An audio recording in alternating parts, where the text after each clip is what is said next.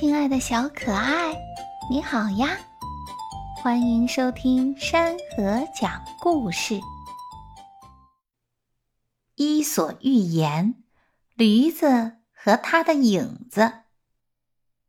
一个旅客雇了一头驴子，自己骑着它，和驴主人一块儿到远方去。那天烈日炎炎，他们只好停下来。躲避在驴子的影子下，为的是求个阴凉。可是驴子的影子只能遮蔽一个人，于是他们争吵起来。驴子的主人坚持说，他出租的只是驴子本身，没出租驴子的影子。旅客说，他雇了驴子，当然也包括驴子的影子。他们先是激烈的争吵，接着对骂。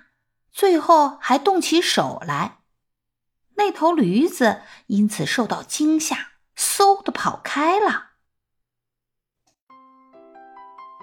亲爱的小可爱，故事讲完了，谢谢你的收听，我们下个故事再会。